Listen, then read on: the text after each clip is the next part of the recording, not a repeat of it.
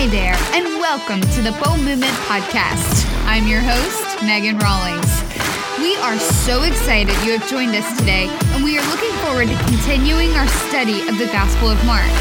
Before we begin, we want to encourage you to head over to our website, www.theboldmovement.com. The first page you come to, about halfway down, you will find a questionnaire.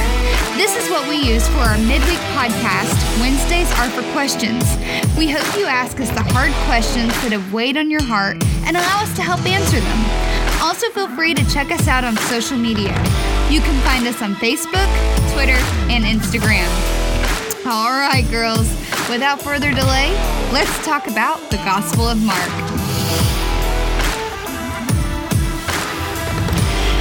Right, ladies, if you missed last week's episode, we highly recommend you go back and listen to it so that this week's episode can be put into a better context. Last week, we started the first chapter of Mark and worked through to verse 13, where Jesus was led into the wilderness by the Holy Spirit. This week, we are starting with the beginning of Jesus' ministry. So let's go ahead and dive on in.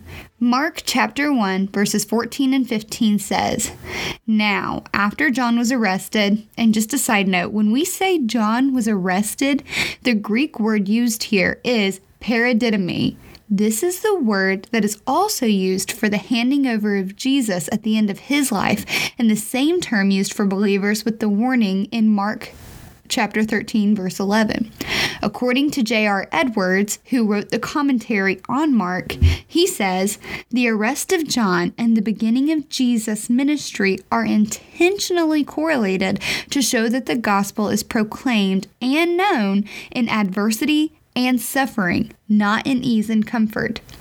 There is a cost to be a disciple, and Mark wanted to make sure that the reader of the gospel understood that. Moving on back to what the verses say. Jesus came into Galilee, proclaiming the gospel of God and saying, The time is fulfilled and the kingdom of God is at hand. Repent and believe in the gospel. I want you to understand something. Those who heard Jesus saying this stuff had absolutely no idea what he was talking about. They had no concept of what the kingdom of God meant or even what he was insinuating when he said the term gospel. Remember, the word gospel was often associated as a victorious battle cry.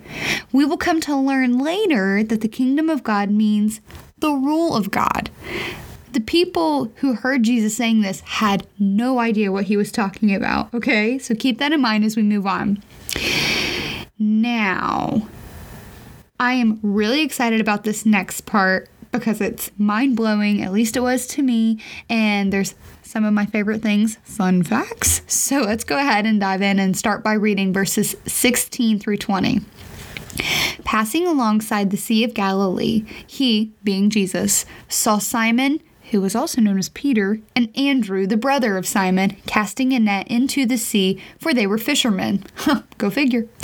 And Jesus said to them, Follow me, and I will make you become fishers of men and immediately and right here immediately there that word is used a lot in the gospel of mark and that is one of the ways that we know he was talking to the audience. He was talking to the gentiles especially um, we think outside sources say the romans because there's so many immediately immediately immediately.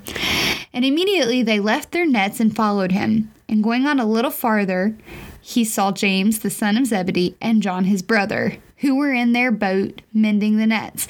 And immediately, there it is again, he called them, and they left their father Zebedee in the boat with the hired servants and followed him. I want you all to think about something.